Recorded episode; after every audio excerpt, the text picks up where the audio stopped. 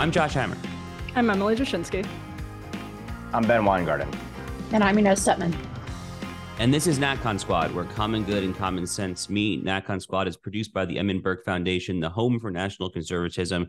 Subscribe now on Apple Podcast, Stitcher, Spotify, YouTube, or wherever you get your podcast. So, welcome back, everyone. As usual, we have four topics that don't necessarily share a lot in common other than being very important for you, the listener, or you, the viewer. So we're going to dive right into it. So I will get us started with the big news in the media sphere this week, which is Tucker Carlson and Fox News parting ways. We will talk about the possible implications of that. Then we're going to toss it over to Emily, who will talk about the big political campaign news of the week, which is the formal announcement of Joe Biden's 2024 reelection campaign.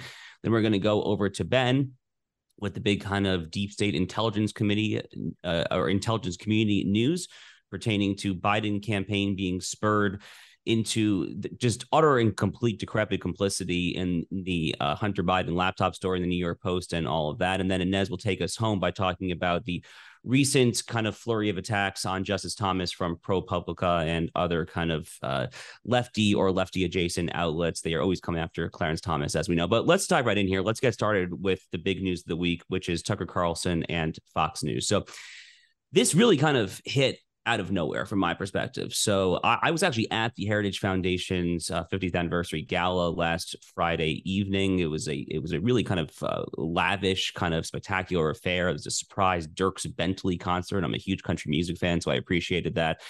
Um, fireworks over the Potomac River. And the point here I'm making is that Tucker, Tucker Carlson was actually the keynote speaker at that conference, and he gave kind of an electric address. He was introduced in deeply gracious fashion by Dr. Kevin Roberts, the president of Heritage and a good friend here of the Edmund Burke Foundation and the National Conservatism Movement. And there was really just no indication whatsoever that Tucker was possibly going to part ways the next business day literally the next business day with Fox News. He, of course, is the highest rated star there.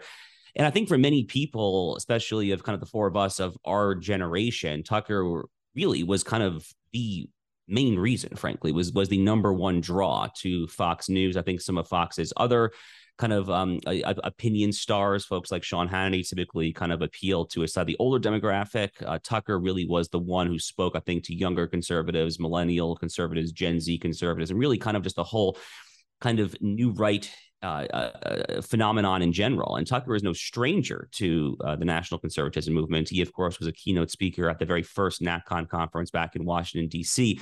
in July of 2019. And, you know, I can only speak for myself when I say that, you know, his opening monologues um, really made for kind of absolute must watch television. In many ways, he kind of set the agenda for what kind of the more nationalist and populist elements of the right would be thinking about, writing about, talking about, and so forth here. So we do not know uh, officially why this happened. There has been all sorts of kind of speculation. There have been various kind of media write ups of it. Um, I guess I'll just kind of give my own two cents on the matter and then kind of toss it open to all of you guys.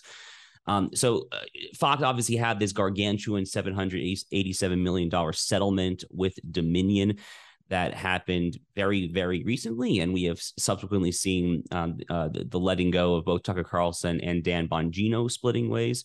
Uh, I, I, I, guess initially uh, it kind of felt to me that that Bongino might be leaving simply for kind of pure kind of contract dispute reasons. Maybe he thought he'd get more money elsewhere or something, and that may well be true. But you know, difficult to not start to kind of connect the dots to the Dominion settlement, which again was just an absolutely gargantuan sum of money.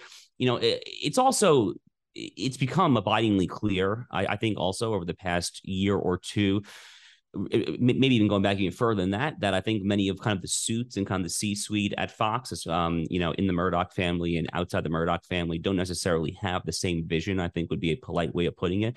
Um, with Tucker Carlson, when it comes to kind of the future of the right, the, the issues that should be focused on. Um, again, I think Tucker's kind of emphasis on kind of the hardest hitting cultural issues, issues of kind of American identity, immigration, crime, race, all of the above um, really kind of appeal, I think, to kind of national conservatism and some of our kind of sister movements on the so-called new right, but didn't necessarily really kind of fit in lockstep with kind of the more kind of business, uh, you know, Wall Street Wall Street Journal editorial board esque vision of maybe some of the people in Fox News corporate.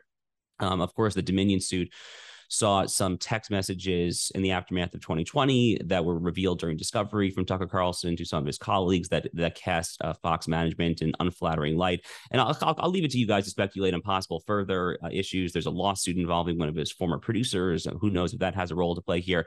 Um, I, I, guess the question really that I would have for the three of you, and the one that I've been trying to figure out here in, in the not so very long time that we have had to kind of digest this information is not necessarily why this happened, but what are the implications of it? That is really kind of what I'm most interested in. I mean, what does it say, I guess, that the man who really kind of set the agenda more than anyone else for kind of what the new right NatCon movement, the, the more kind of nationalist populist elements, what does it mean that he is now out of his nightly news slot? and uh, is that is it is it a black pill? I guess I mean like is it a black pill or or is it not necessarily the end of the world? Um, and I, would just be curious for everyone's thoughts on that. Sure, I can jump in here and say that I I think this is a very different situation than some of the previous uh, people who had left Fox or been fired from Fox. So like going back to Bill O'Reilly, obviously for very very different reasons setting that aside and just looking at, you know, obviously Bill O'Reilly was not able to continue to not only to build an audience of any size comparable to his audience at Fox, but like was not able to continue influencing uh, the conservative movement or the Republican Party um, the way that he did with his slot at Fox. This is a very different situation, um, not only because Tucker Carlson is a different creature than Bill O'Reilly, but also um, because the media landscape has changed so much, right? In the intervening years, it's entirely possible that an independent Tucker Carlson could draw the kind of audience that he had at Fox, which I think is between three and four million people, right? Rogan gets 11 million. Uh, obviously, he's adjacent to entertainment. And as Emily always points out, um, as culture editor over at The Federalist, um, you know all the, the ratings for all these entertainment stuff it blows everything political out of the water so you know rogan's a bit of, of, of a half and half and so perhaps that accounts for the, the disparity but never nevertheless um, it is now possible to go independent and bring in three and a half million viewers the way that tucker did on fox. The second the, the separate questions i've no doubt he will be fine. Um, the separate question and the more important one to my mind is, is a totally open one which is does the influence that he had over you know not only in the ear of republican elected officials but on on everything you just mentioned josh right? The, the, sort of direction of the right in america. Can he maintain that kind of influence when he goes independent? Because there's no doubt that a large part of his uh, you know power within the sort of media structure came from bringing a lot of the voices and messages from the populist or nationalist right to a mainstream platform. Um, so I think it remains to be seen how this affects uh, sort of the right and the future of the right in this country. I have no doubt again that Tucker himself will be fine, whatever he wants to do next. I'm, I'm sure every um, alternative broadcasting or, or I know the Blaze has already offered him a spot, right? I, am sure Daily Wire will offer him something, right? Um, one America and and uh, Newsmax scraping up their pennies as best they can. They're going to all offer him as much as they can to come on the platform. What he no matter what he ends up doing, whether it's that or independent completely, I'm sure he will continue to draw a huge audience. The question will be, will his sort of role as um, a conduit for a lot of the ideas that the four of us care about uh, into the mainstream, will that be re- replicable without a platform like Fox? That I think is very much an open question, and we can revisit it in a year and see. Yeah, I think that's the that is really the question. That was the benefit of having Tucker Carlson at Fox News as opposed to, you know, eh, on a on a Substack or on Rumble where Glenn Greenwald is, whatever. Um, it's that there are a whole lot of people who sit down on their couches and really love Tucker, who have no idea what Rumble is, um, and don't, you know, want to make it part of their nightly ritual to somehow project Rumble onto their television. um, so I think there's something very, very, very much to be said about having the support of a corporation behind the journalism that Tucker Carlson did. Um, I think he can capture a huge audience on an independent basis or somewhere else, uh, but the the point of Tucker it, it, it's it's interesting too because Tucker is kind of Trumpian in the sense that he picked up on a lot of where the average American is or and still does um, in a way that nobody else really could in in a way that like when Trump is campaigning against uh, interventionism and uh, crazy levels of immigration, et cetera, et cetera, um, you didn't hear many people in the Republican Party doing the same. I mean, basically no one. You had like Jeff Sessions um, that was there on those issues. Um, and I think Tucker similarly, you know, when he starts talking about BlackRock and when he starts talking about um, ESG and all of that stuff, he, he, was doing it in a way that led the rest of the media um, to sort of more closely represent the viewpoints or to give more of a proportionate hearing to the voices of people in the rest of the country. And to to have corporate support behind that was remarkable.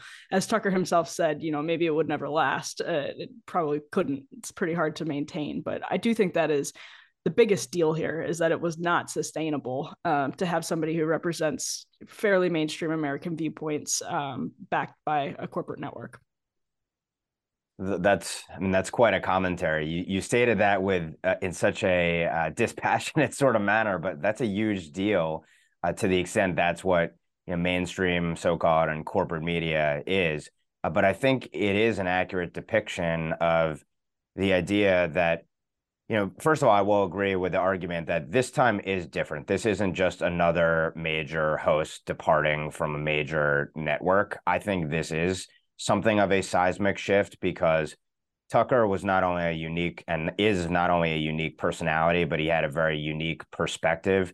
I mean, there's obviously kind of the, you know, this is the anti elitist elite who spoke for, you know, to your point, Emily, kind of the the median American, however we want to describe it.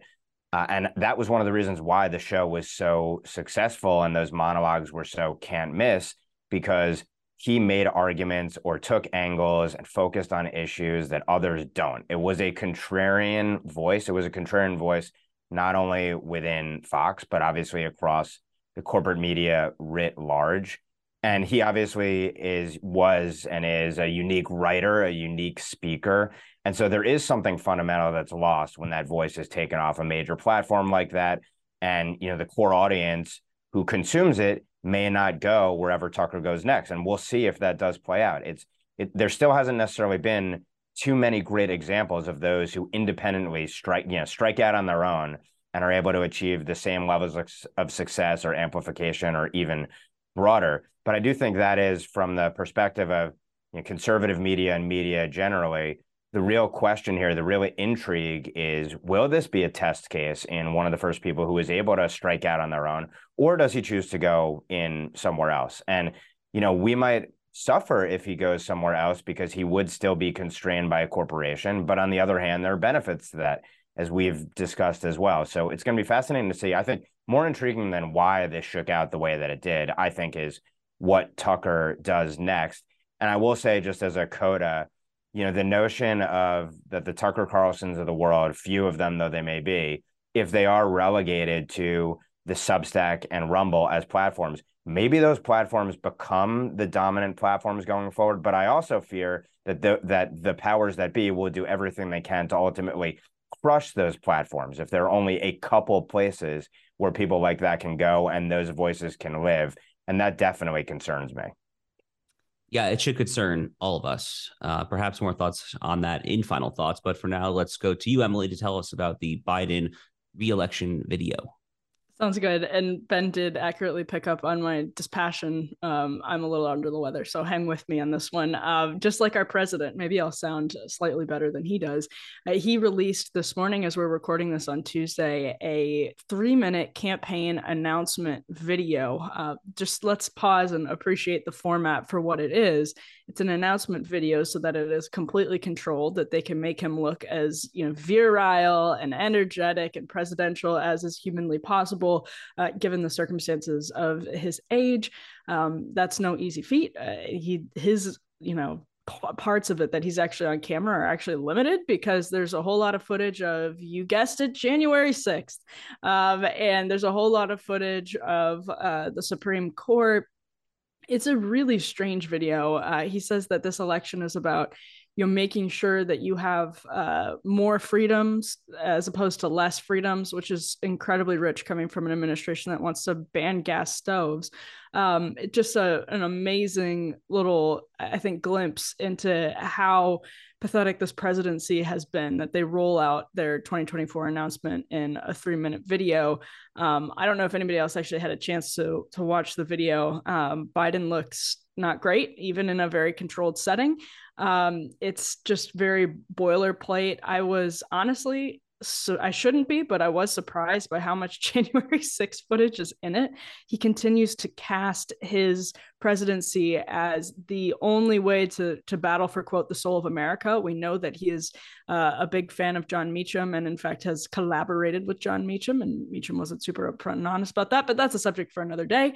Um, he really sees himself as the bulwark um, to to prevent the soul of the nation from slipping away. And they really think that's electorally their best way to win voters.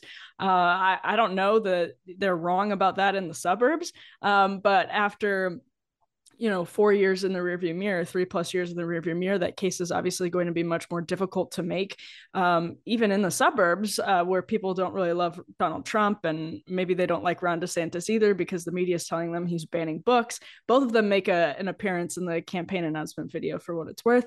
Um, it, it's going to be harder to make that case that it's black and white uh, soul of america versus death of america when you also have uh, people struggling to afford their basic basic lifestyle. And you have an administration that seems to be struggling to respond to that problem. Um, so I, I'm curious what you guys think. Just the fact that they rolled this out in a video announcement is rich in and of itself, um, but it's also so limp and weak um, and pathetic um, that I think it's well worth talking about as we head forward. We'll note a lot of people were interested in when he would be making this announcement, maybe not until the summer, was some speculation. You have Robert Kennedy Jr. making his campaign announcement um, to a packed house last week and, and getting some interesting early traction among like left populists, um, even right populists. I think someone suggested that Trump add him to the as a vice president to his presidential ticket. Um, I don't think that's going to happen, but uh, he does have you know Marianne Williamson taking over TikTok, so it it's it sort of makes sense that he decided to just get in there and release the video now. Um, I don't know if they're actually worried about any of those threats, but it it did seem like they suddenly decided to roll out a campaign announcement. I'll kick it over to the rest of the group now, though.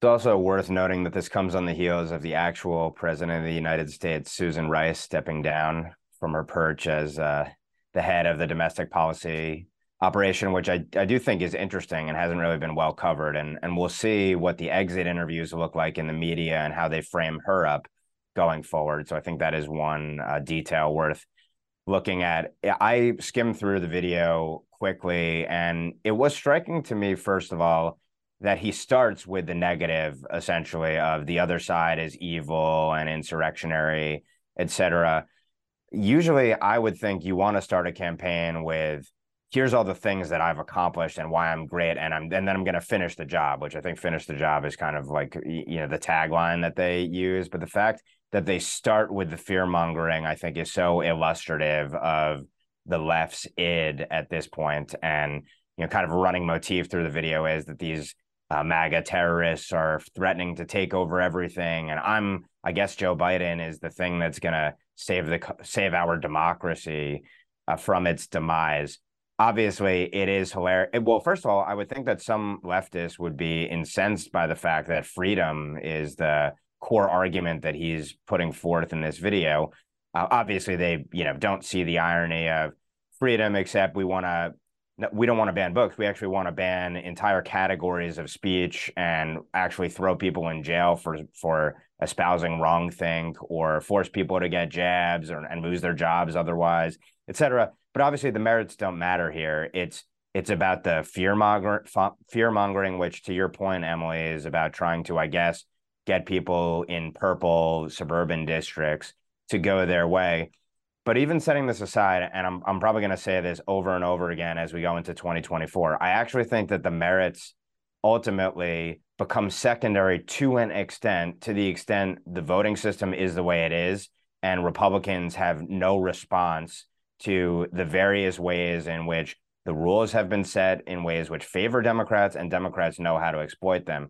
So, uh, you know, one thing that I'll be looking for on the Republican side is what is the clear and compelling message that Republican candidates are going to use to explain how they will win a general election, regardless of what the conditions are on the ground and where the sentiment of the public is, given Democrats have created a system that they know how to exploit to the nth degree, and Republicans have shown an inability to combat that now. So, to some extent, I think this is all kind of bread and circuses to the extent we don't deal with the fundamental mechanics of how we're actually going to go about winning votes in the states where the votes need to be had. I think it's extremely well said, and I, I have been.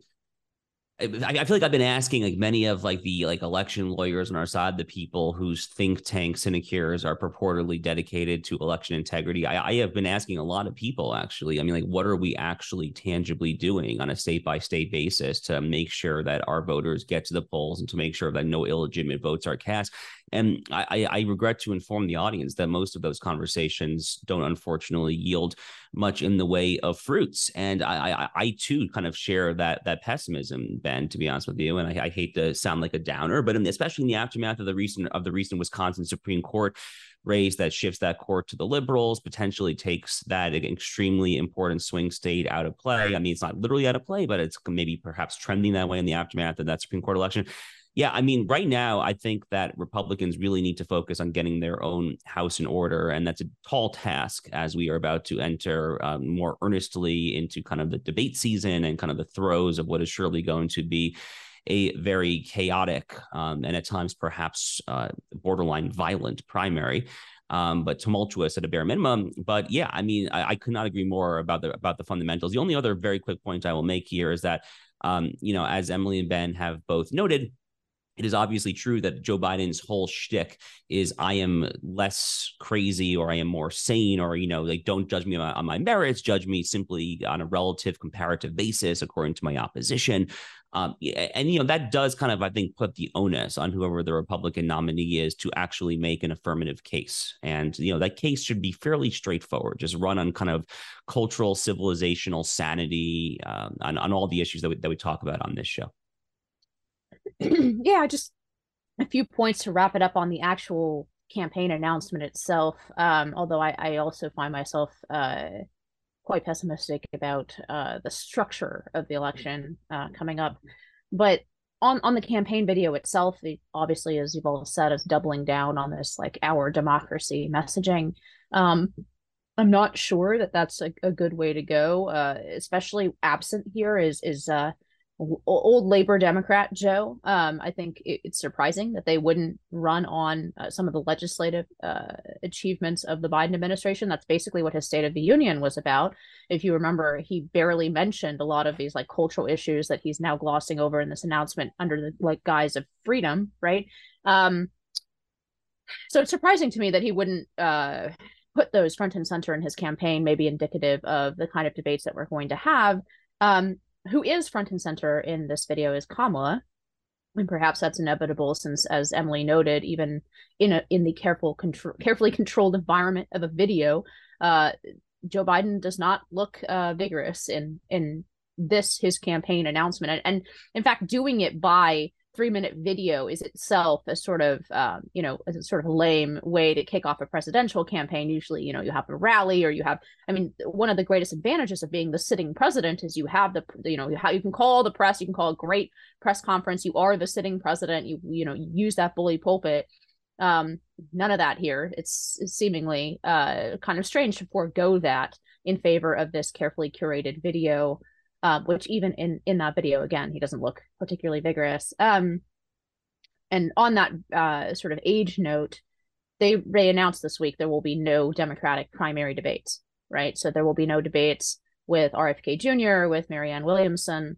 Um so once again the democratic party is sing- singularly anti-democratic in how it selects its nominees. We saw that, of course, with the Herney, uh, Hillary Bernie race, and um, and before that, even structurally, they have those super delegates, a huge number of super delegates. Um, so it, it is a very backrooms uh, nomination process on, on the Democratic Party side worth remembering again as we kick off into another campaign season.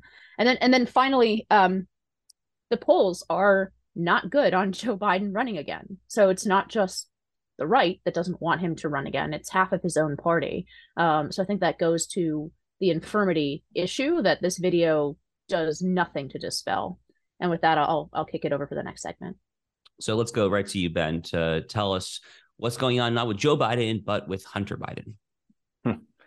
Yeah, and of course, this implicates Joe as well. And, and I, I just think it's worth emphasizing, as reflected in the we're going to announce our reelection with a literally stage managed video, and then we're going to have no primary debates. That we should never forget that it's their democracy, not our republic. And it's very clear in their acts that they want to have a continuation, I think, of the basement campaign that they ran in 2020. And we'll see actually if Joe Biden is out on the campaign trail, so to speak, going into 2024. But looking at that retrospective, uh, we've learned new additional revelations, and it always seems it's years after the fact of how closely coordinated the so called intelligence community letter of 51 very senior IC officials who came out and claimed that Hunter Biden's laptop was Russian disinformation several days after the New York Post article alleging that you know influence peddling among the Biden family and links, ties, and coordination with Joe Biden to that influence peddling.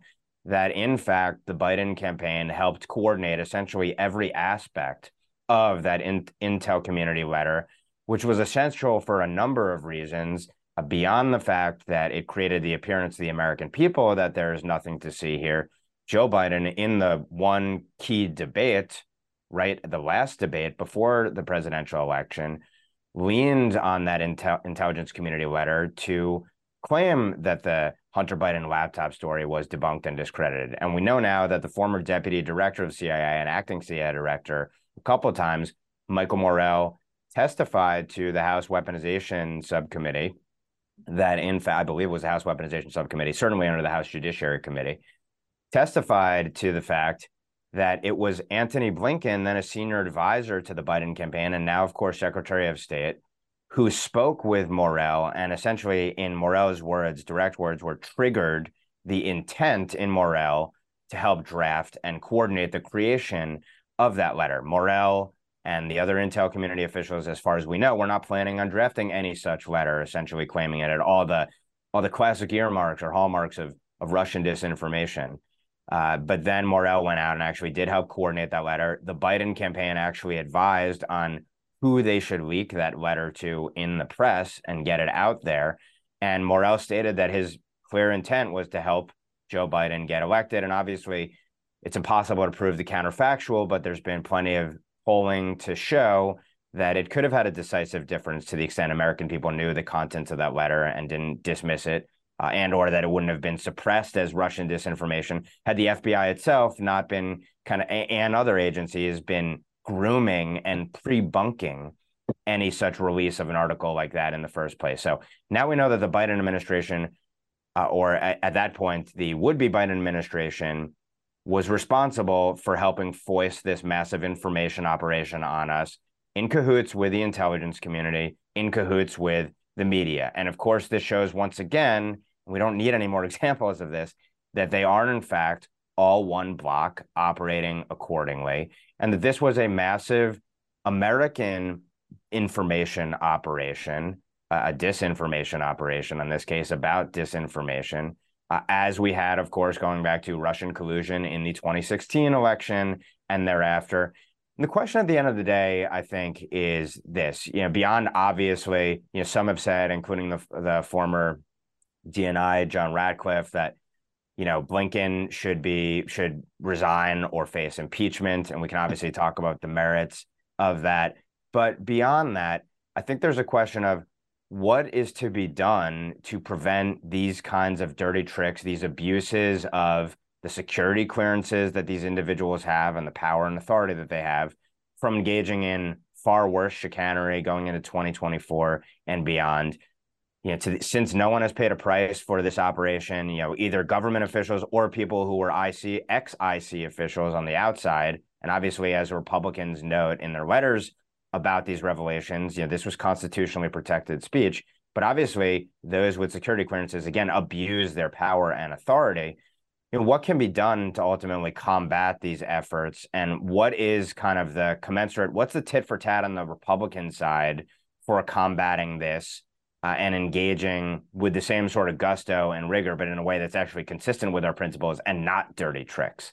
Uh, I put it out to the group. You know, maybe you think that these revelations are nothing burgers, or maybe you think they're bigger than I'm making out. Curious as to your thoughts.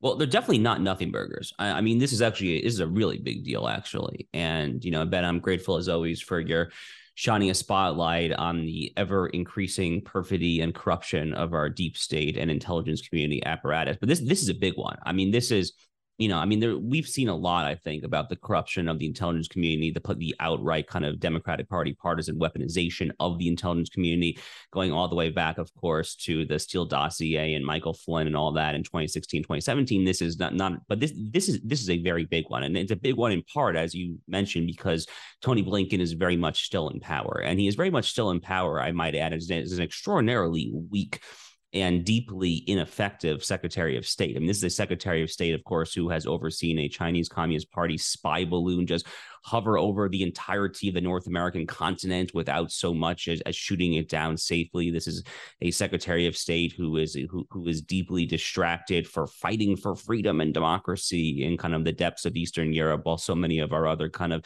geopolitical adversaries only kind of arm up. So it, it is deeply important for that reason alone you know, I think a lot of kind of the attention on the congressional Republican side for the past year or so has been on like, a, you know, impeach Mayorkas, impeach Mayorkas because of this unprecedented border crisis. But, you know, maybe it would behoove us or behoove Republicans, I should say, to hold some more hearings. And, you know, I, I, mean, you know, impeachment papers obviously are not going to go anywhere. Um, you know, we shouldn't be delusional about that fact, but I, I mean, maybe it, it would be nice to to send that message. Um, look, I mean, when it comes to kind of your your overarching question about how can we kind of respond, um, I, I don't have a great uh, uh, answer there, unfortunately. I mean, I do think that we need to drastically pare back the size and scope of many of these intelligence community officials.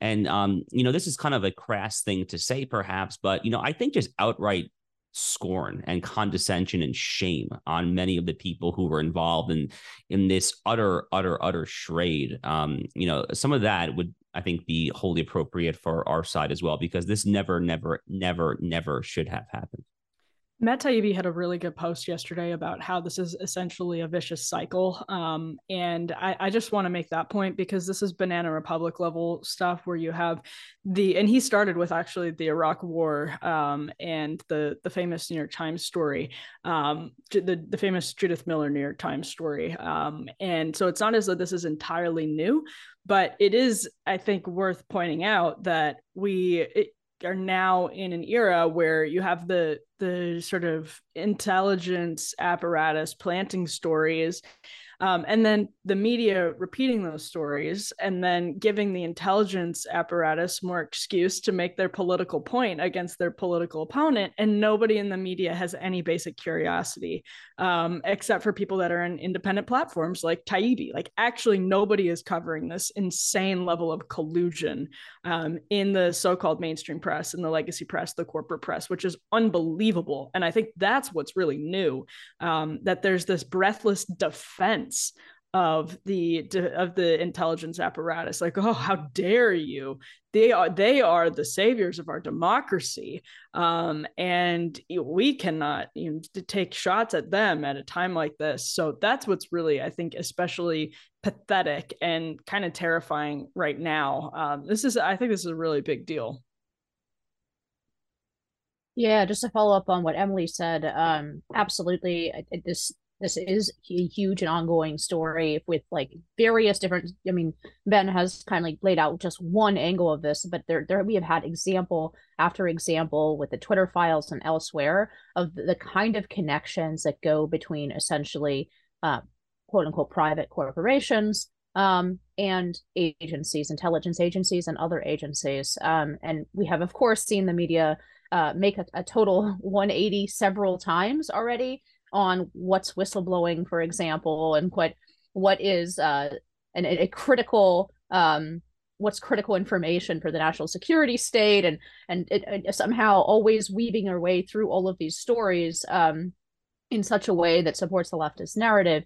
Um, but yeah i mean we talk about this nearly every week and nearly every week there's another example of this just underlining it um, but this is why the the polls have have completely flipped on all of these agencies among republicans. Whereas you know five or ten years ago um, certainly 10 years ago, maybe even five years ago, I think you have strong majorities of Republicans saying that they they do um, they do think that the work of agencies like the CIA, the FBI, right, um, the DOJ more broadly, thinking that that work is very very important uh, and supporting those agencies with strong poll numbers. And now you see a complete flip where I'm curious what the the uh, Pew polls on, for example, the CIA look like on the left in 2003. I'd be surprised if the Republican numbers on the CIA don't look similar to those numbers on the left in in 2003, and that's that's for very good reason. It's for these stories that we keep uh, seeing every week, and we keep seeing that in fact uh, there are enormous numbers of unelected people wielding great power, um, and and they're talking to their friends in the private sector uh, and getting things done that way. They are actually using the power of these agencies in a politically weaponized way.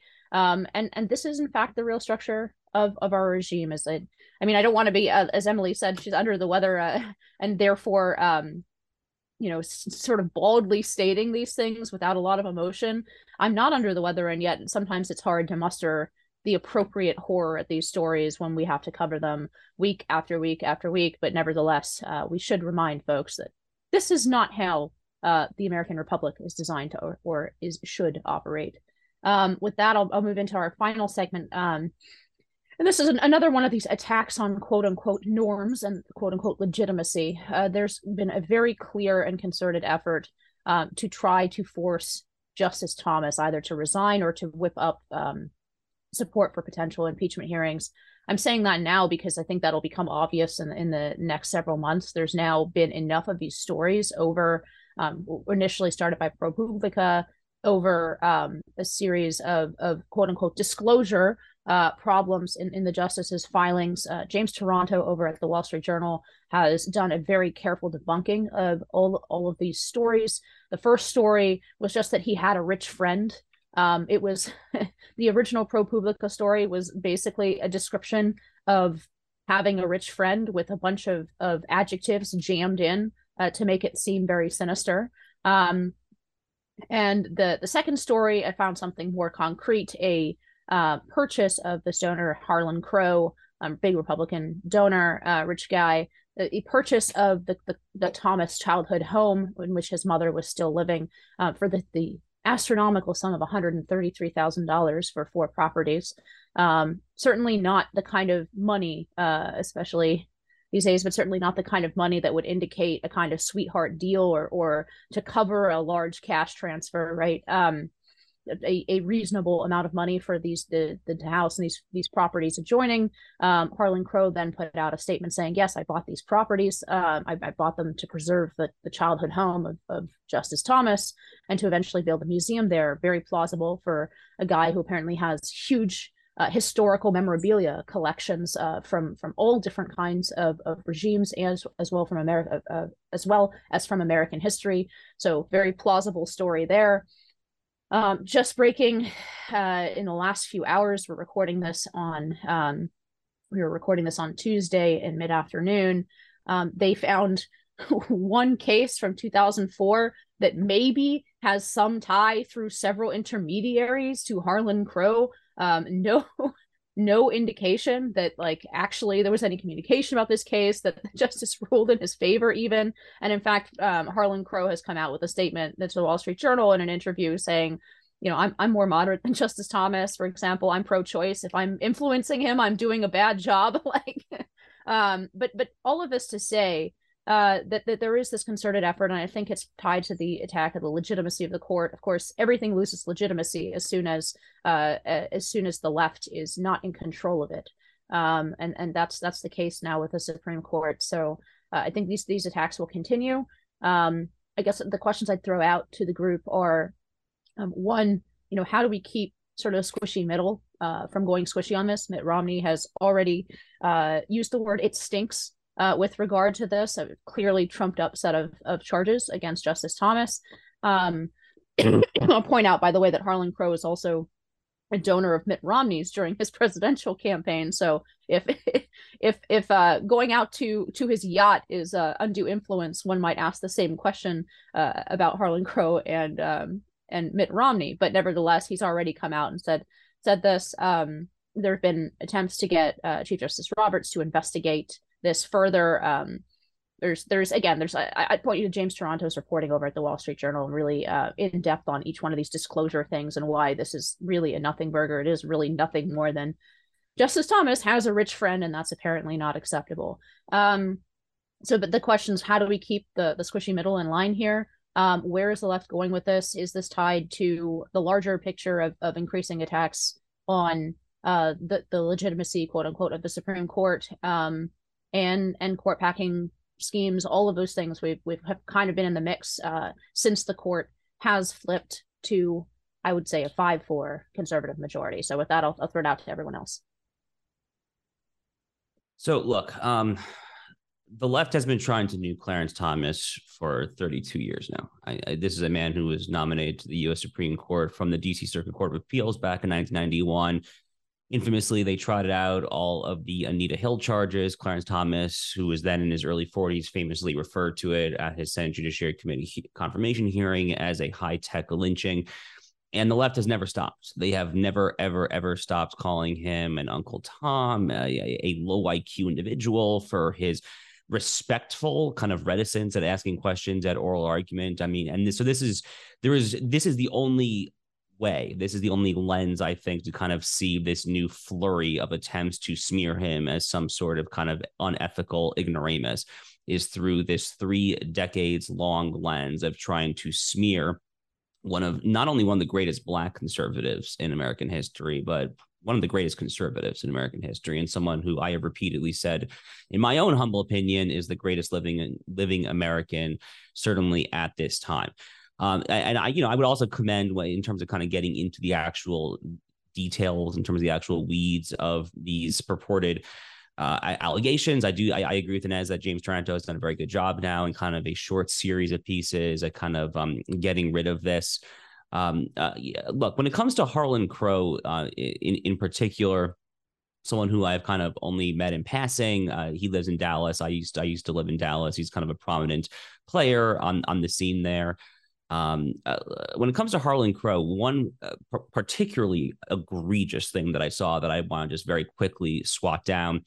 Uh, Harlan Crow, one of his kind of uh, idios idiosyncrasies is he has kind of like a, what is known as like a, a garden of tyrants, where he has kind of um, you know short kind of statues or monuments to to some of the greatest tyrants in human history kind of in, in his backyard. I've not been to his house but i've been told this by numerous other people. And you know that includes uh, like the worst of the worst. I mean pol pot mao hitler you name it. And there is kind of this very bizarre line of attack that i saw trying to smear Har- harlan crow uh, as an anti-Semite for for including uh, Hitler of all people here, and I just want to quickly say that that is just utter and complete garbage.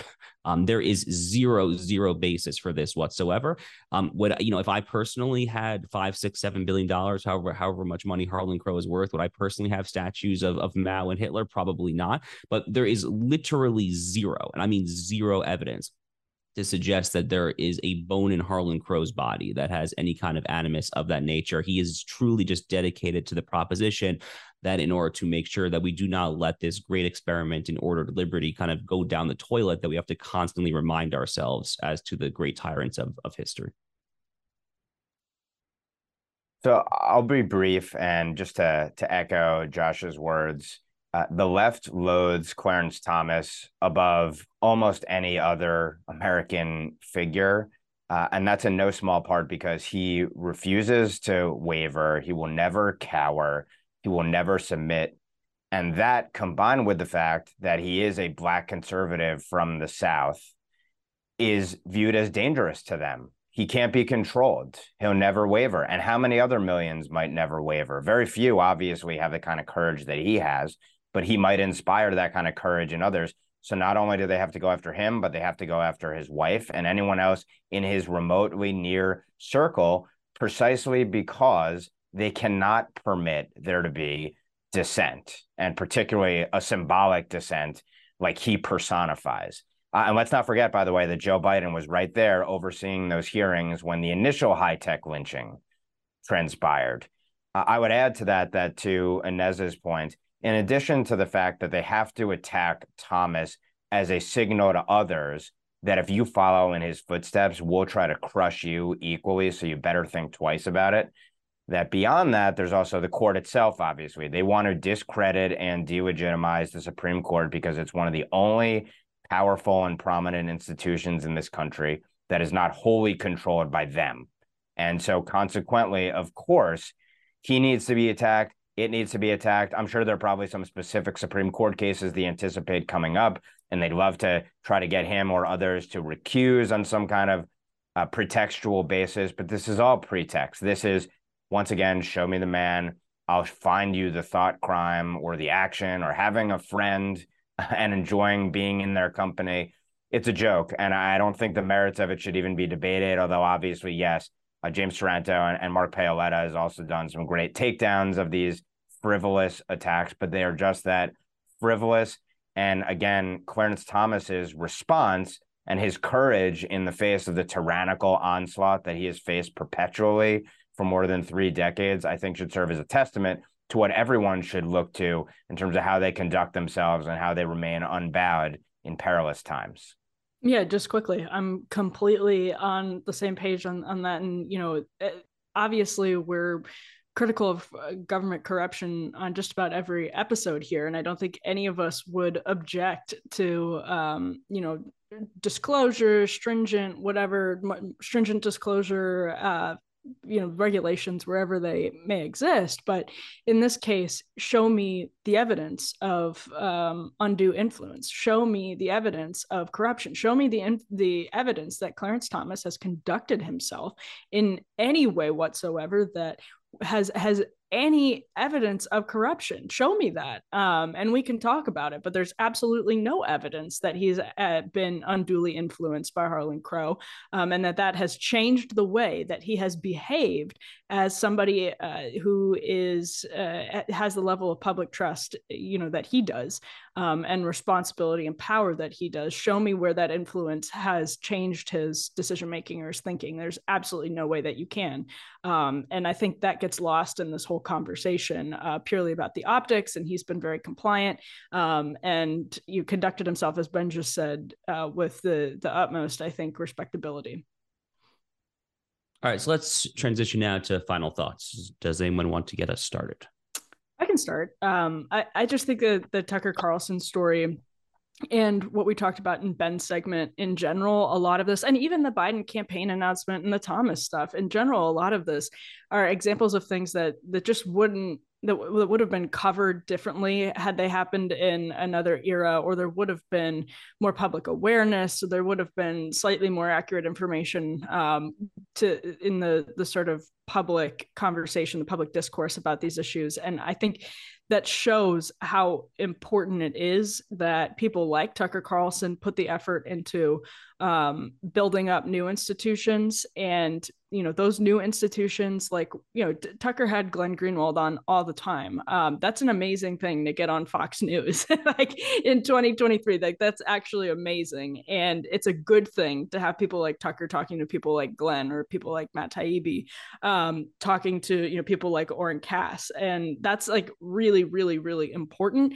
And uh, to the extent that people can build up those other institutions it changes the incentive system that the old institutions operate on.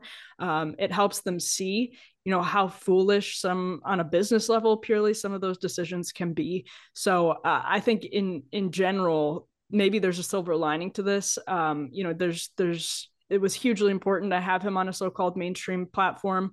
Um, but you know he can he can be part of changing that incentive system i think too. And and that's really important for the solutions to all the other problems that have been raised on this episode because if the public doesn't have accurate information they can't act with uh, accurate information. They can't vote with accurate information. Um, and people in positions of power can continue to get away with stuff behind closed doors yeah, to add on to uh, the the Tucker story, um, normally I like to ignore what AOC says in part because she has that kind of amplification relationship with conservative media that benefits both, but not necessarily the country. Um, but in this case, I think what she said is is very revealing about where the left is going on questions like this. Um, in her interview, she basically outright called for taking people like Tucker Carlson off the air by law um, once again, uh, the people, the, the crowd of our democracy and and our norms. Um, apparently, those norms include taking voices with which she disagrees off the air by the under penalty of law. Um, that's pretty blatant, uh, pretty blatant endorsement of of uh, government censorship. You know, apparently, all of the things we talk about every um, every week on here in terms of of um, collusion between government agencies and private censorship was not enough for her. Uh, she said, uh, and here I'll give you the quote. It said, um, I believe that when it comes to broadcast television, like Fox News, these are subject to federal law, federal regulation in terms of what's allowed on air and what isn't. When you look at what Tucker Carlson, some of these folks on Fox do, it's very, very clearly an incitement of violence, not under any legal standard of incitement of violence. Uh, very clearly, incitement of violence, and that is a line we have to be willing to contend with. Um, so, and she said we have to explore it that line through law as well, very clearly indicating that she believes in taking uh, voices like Tucker Carlson's uh, off the air under the law. And then uh, just a, a, literally one sentence note on Clarence Thomas debacle: uh, there can be no quid pro quo when you can't show me a quid and you can't show me a quo. So, I mean, that's all she wrote, folks, as far as I'm concerned. Uh, uh, I'll be quick. Um, I, we've talked a lot about Tucker, and it's an extraordinarily important story. Um, it's hard not to view it as a black pill. It'll be fascinating to see where he lands. I, like many, presume that he will go independent, and I know that um, I will be among the many who will continue to continue to follow him and listen to and to watch him. Um, on a related note, though, I, I just want to say a brief word um, to kind of go way back to my opening segment, I kind of mentioned that I just saw Tucker speak in person at the Heritage Foundation's uh, 50th anniversary gala uh, outside DC on Friday evening. And he was given just this really extraordinarily generous, lavish, but also sincere, like very sincere um, introduction on stage by by uh, my friend and our friend uh, Dr. Kevin Roberts, the the relatively new still president of the Heritage Foundation. And I just want to say a very quick word um, just to praise uh, Kevin Roberts for the uh, excellent, really excellent job that he has done in, in barely over a year at Heritage. Um, in clearly trying to kind of um, you know capture a sense of, of, of understanding the gravity of the moment of of being able to understand that not necessarily every kind of 1980s kind of Reaganite bromide or platitude, the likes of which some of his predecessors perhaps might have spouted, uh, you know, cough, cough, Kay Coles James, things like that. Um, and, and, and Dr. Roberts has really just done an, out, an outstanding job there, helming the very, very, very large rudder of the Heritage Foundation ship. Um, you know, there's still some work left to do. To be clear, I think Kevin would be the very first to acknowledge that. In fact, I know that he would be. Um, but I was really, really, really delighted to be there and to see this kind of camaraderie between Kevin and Tucker on stage. And I look forward to seeing what comes next for Heritage. Um, two kind of disparate thoughts. The first is on impeachment as a remedy broadly. I, suspect that there's little appetite among most Republicans in the House and certainly in the Senate to pursue impeachment as a remedy for a whole slew of Biden officials who we could probably make very compelling cases have committed high crimes and misdemeanors, thinking that, well, it's not going to wash with the American people. We'll lose in the media this would be seen as a distraction and a sideshow and more MAGA radicalism, et cetera. But on the other hand, I would say that Donald Trump was frivolously impeached twice. So they act with total impunity with respect to impeachment. And then Republicans are going to once again claim that they're, you know, effectively okay losing with dignity or at least conceding on the politics and basically admitting that they can't make the compelling or credible case uh, when the other side has is basically going to make impeachment now the norm if and when Republicans ever rise to the executive again. Um, I think is something worth considering and thinking through. And I think the Democrats certainly would view it as weakness. Know, again, we can discuss whether on the merits, on the on, certainly on the politics, it's a winning proposition. But I think it is worth keeping in mind that if we believe in tit for tat, and there is none with respect to impeachment as a remedy, uh, that's probably a loss. Um, setting that aside, but relatedly, uh, I just want to reiterate again, uh, and I, I've had the same experience that Josh has in speaking with folks about election integrity going into 2024. I've seen no clear, cogent, compelling argument for here's what went wrong in 2020 and here's what we observed in 2022 and here's what we're going to do in 2024 to exploit the system as it's currently set out to the maximum extent and then even find ways to improve upon what democrats might have done in 2020 the fact that you do not have an open discussion of that that there does not appear yet to be a robust operation on the republican side I think is a is should send off massive alarm bells to the American people because ultimately, especially if it's a closely contested race and we're let's say a roughly 50-50 country, the politics and policy are really going to prove secondary. You know, I'd highlight just a couple efforts. You know, first of all, Democrats since the end of the 2020 election have made it their sworn effort to disbar and destroy any prominent conservative lawyers who would take presidential election dispute cases. They're trying to disbar them and wreck them essentially. And that that operation continues right now. So the first thing is they want to make it so that no Republican could ever contest an election or be fighting any of the battles that might have to happen in lawfare that Democrats have certainly built a massive machine to litigate over. But beyond that, you have renewed Zuckerbucks like efforts going on and, and ways to try to find ways around and find loopholes around state laws that have sought to bar Zuckerbucks. And then beyond that, really not discussed uh, in some time in any significant degree, including in this Congress, is the sort of Biden Bucks effort, as some may recall, an executive order which calls for every single agency essentially to drive voter turnout. And of course, that may well mean, and in practice has seemed to mean, uh, turning each and every agency into a voter registration agency, and particularly those agencies who may be dealing with folks who would have a propensity to vote Democrat or who receive direct benefits from an agency, which of course is under a Democrat administration. And so they'd be likely to vote Democrat, on top of the fact that under that executive order, worth noting, and this has never really been interrogated to a substantial degree, the administration calls for agencies to work with potentially quote unquote nonpartisan